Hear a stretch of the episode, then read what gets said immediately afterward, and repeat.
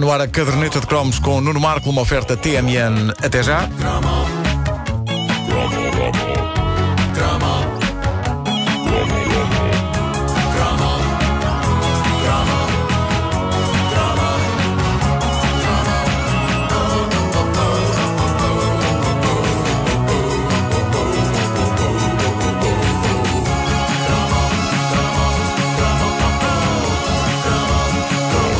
O mundo estava a sair dos anos oitenta e a dar os primeiros passos nos noventa, quando sucedeu um dos mais bizarros acidentes da história da pop mundial. Algo tão estranho e incrível que leva ainda hoje muita gente a proferir a legítima interrogação: o que era aquilo? O que era aquilo?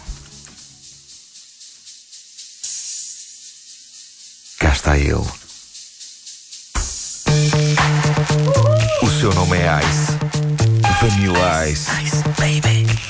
E é incrível, na altura não parecia assim tão estranho, talvez porque eh, ao termos atravessado os anos oitenta nós vivêssemos numa verdadeira dieta de estranheza, na música, nos desenhos animados, nas guloseimas. Nós aceitámos durante os anos oitenta coisas muito bizarras e por isso aceitámos também Vanilla Ice.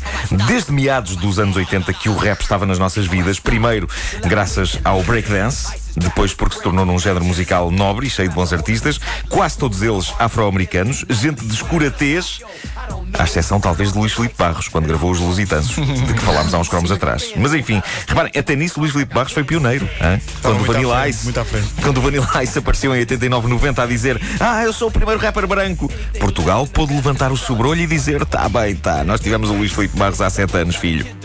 A ideia que Vanilla Ice parecia querer transmitir é que, mesmo que já tivessem existido rappers brancos, não havia nenhum mais branco do que ele. E quem arranja o nome artístico Baunilha Gelo quer mesmo que isso fique bem explícito. Eu não sei como é que ele não se chamou Vanilla Ice Milk ou Vanilla Ice Milk Polar Bear. Possivelmente um urso polar já não era suficientemente branco para ele. O que eu sei é que Vanilla Ice, ou como ele se chamava mesmo, Robert Van Winkle, conquistou o mundo em poucos meses e fez-nos crer a todos que aquilo era a coisa mais inovadora e brilhante sempre da história. Convenceu até críticos musicais. Eu lembro-me de ter lido no Expresso uma crítica de página inteira que dava cinco estrelas ao álbum de estreia do homem. Era a novidade e, eventualmente, também o corte de cabelo de Vanilla, que, se vocês bem se lembram, era reto. Tão reto que, muitas vezes, facto histórico, ele usava-o como x-ato. Era preciso cortar papel. Vanilla, chega aqui a cabeça, se fazes favor, e direitinho. Toda a gente estava convencida do gênio de Ice, até mesmo Madonna, que chegou a namorar oito meses com ele. Não! Sim, não, sim, é verdade, não, não sabia. Não, não pode. Madonna namorou oito meses com ele. É verdade, e Vanilla Ice disse que foi ele que deixou Madonna. Epa. Na altura em que Madonna... Isto foi, disse isso há pouquíssimo tempo. Foi ele que deixou Madonna quando... Uh, ele viu uma fotografia dele com ela no famoso uh, álbum Erótica, que tinha um livro chamado Sex. Sim, sim, sim. E a Madonna usou uma fotografia dele sem lhe pedir. E, sem lhe pedir. E ele e disse ela, assim não. E ele não gostou nada. E por isso deixou-a. Assim não, menina Madonna. Assim não. Não fazia ideia. Não, não, não, uh, e, não fazia ideia também. Reparem que para a Madonna namorar com ele é porque ele era de facto um homem do momento, porque a Madonna namora com as últimas tendências. Sean Penn, quando ele explodiu como um potencial novo James Dean. Guy Ritchie, quando ele realizou o bombástico Snatch, Porcos e Diamantes. Nuno Markl, quando ele fez O Homem que Mordeu o Cão. Isso aconteceu? Não, não. Ah. Era só para ver se passava aqui no meio. Mas não, não. Voltando a Vanilla Ice, é incrível, o homem teve um mundo nas mãos e, a dada altura, poucos anos depois do sucesso bombástico, ele veio por aí abaixo. Eu acho que nós devíamos ter desconfiado quando ele, em entrevistas, jurou a pé juntos que isto, a linha, a famosa linha debaixo do Ice Ice Baby... Yo, I solve it. Check out the hook while my D J revolves it. Ice, ice, baby. Ele chegou a dizer em entrevistas que isto não tinha nada a ver com isto. De resto, espera aí, uh, vamos comparar, mas temos aqui essas declarações que o Vasco encontrou. De facto não é igual, pois não, não é igual. Está completamente diferente. É completamente diferente. Espera aí, queres ouvir essa, essa, esse pedaço de... Sim, sim, sim. É um pedaço de maluquice, porque Vanilla Ice afirma que uma coisa e outra, ou seja, o seu Ice Ice Baby ele, ele e o Under Pressure, pressure ele, começa por cantar, ele começa por cantar o Under Pressure e depois canta uh, uh, o beat dele. Epá, então espera aí. And sing the ding. Ding, ding, ding, ding, ding, ding. Ding, ding, ding, ding, ding, ding. ding ding ding. That's the way theirs goes. Ours goes ding ding ding ding ding ding ding ding ding ding ding ding ding. É para completamente, completamente diferente. Mas onde é que as pessoas têm a cabeça para achar que é a mesma coisa? Isto é um gênio a trabalhar. É um gênio a trabalhar. Dizer que é igual. Eu acho que é sério. Não teria feito mal nenhum ele assumir que a base instrumental de Ice Ice Baby era um sample do clássico Under Pressure de Queen e David Bowie. Mas isso para mim é só revelações. Para além da história com a Madonna, eu achava que ele assumia de facto. Não, não, não, não. Ele, ele foi sempre dizendo que era diferente e que não tinha nada a ver.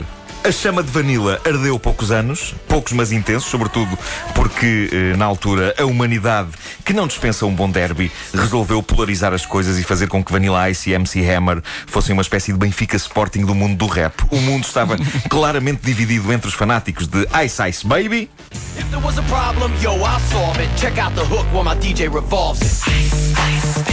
e os fanáticos disto.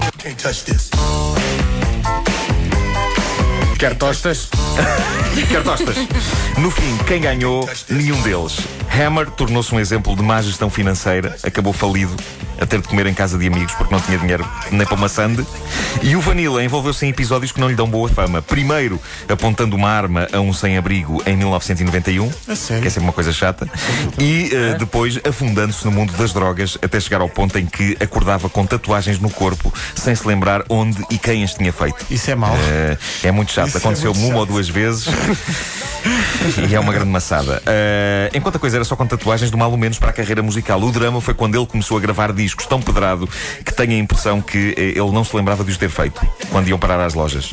Discos cada vez piores, até que finalmente a fama abandonou Vanilla Ice para não mais voltar. Quer dizer, de certa forma até voltou, porque o homem das suas drogas dedicou-se por uns tempos às motas, chegou a tocar em bares depois de ter sido uma superestrela mundial, o que é o contrário do que costuma acontecer, não é? Primeiro toca-se em bares e depois vai-se por aí acima.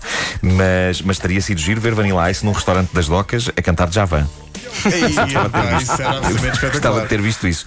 Mas, uh, uh, por mim, ele fez uh, a mais espetacular opção de carreira que um artista de hip-hop pode fazer. O ano passado, Vanilla Ice foi o apresentador de um programa de televisão chamado The Vanilla Ice Project, sobre... sobre... renovação de casas. Não. Uma espécie de querido mudei a casa. Não posso. Vanilla, mudei a casa. Magnífico. Chama-se Magnífico. Ice, mudasses de casa.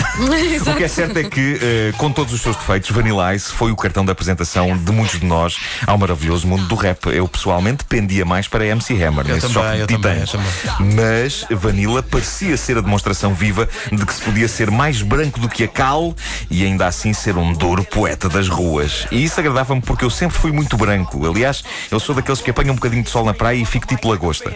Mas sempre sonhei em mostrar que a vida em Benfica podia ser dura e estimular o poeta urbano, preto por dentro, que havia em mim. Porque havia, garanto-vos. E alguma vez fizeste uh, um rap com essa realidade soturna de Benfica? No, ou não? No, é, repara, eu, eu no boom do Vanilla Ice eu pensava cá para dentro, se ele consegue eu também ia de conseguir. Claro que sim. E portanto tentava esgalhar umas rimas cru, cruas, umas rimas cruas e más. Fizeste isso no boom do Vanilla Ice? Gelo, gelo, bebê. Gelo, gelo, ó Maria. Primeiro olhamos para as miúdas, depois comemos um bolinho na pastelaria. Poesia das ruas, man. A pastelaria era o Califa, ficava ali ao pé de casa. Claro, claro. Tinha boas ducheses e já sabe que ducheses é o bolo da malta do rap. Claro, claro sim. Acho eu. Claro, Acho claro. eu. Disseram-me que sim, eu acredito. A malta do rap só gosta de creme de la creme. Com ananás dentro, tão bom. Sim. E o M C Hammer depois deu em líder religioso. Foi, foi, foi, foi. Qualquer. Sim. Quer tostas. Já não quero saber nada disso porque agora na minha quer cabeça tostas. Está a imagem de um duchesse. Ah, está tão bom. Quer tostas. Já não consigo pensar em mais nada. Duchesse. Eu gosto deles compridos, duchesse long. Sim, sim. E... Eu gosto deles compridos, é uma frase horrível para se dizer. Para cá é, para cá é. Tem o seu que agora já foi dito. A caderneta de cromos é uma oferta T M N. Até já.